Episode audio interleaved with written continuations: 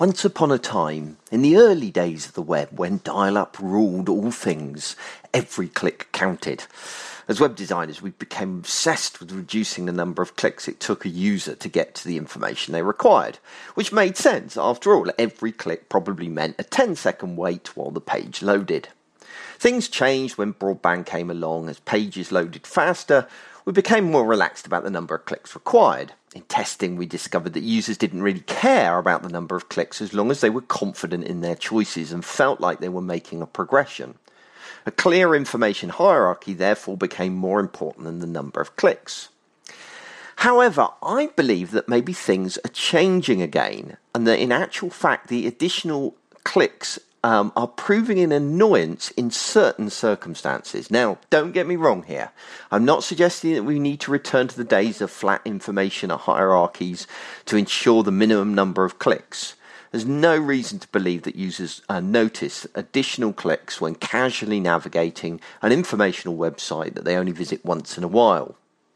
The problem is with apps, both native and online.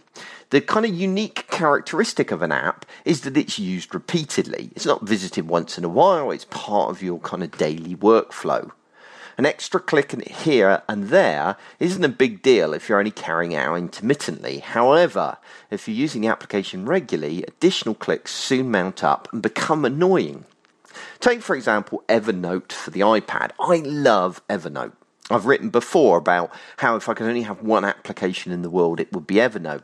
That said, it's not perfect, and one example of this is unnecessary clicks. So, when you're editing a document in, in something like Word, you launch the document and then you simply click where you wish to edit. However, things are a bit more complicated in Evernote. Instead of clicking the location in the note that you would like to edit, you first have to click a small edit icon. After you've done that, you must click the field that you wish to edit and then the location within the copy you want to make your edit. Lot of extra steps. As you can imagine, this kind of becomes irritating if you, like me, are using Evernote all the time. It's even more irritating because it doesn't follow the conventions you see in other text editors, and so those additional clicks are much more obvious.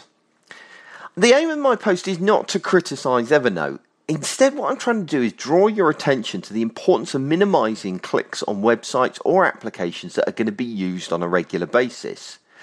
I'm sure we've all got um, stories of uh, applications and websites that are annoying because they make you do additional clicks for no good reason.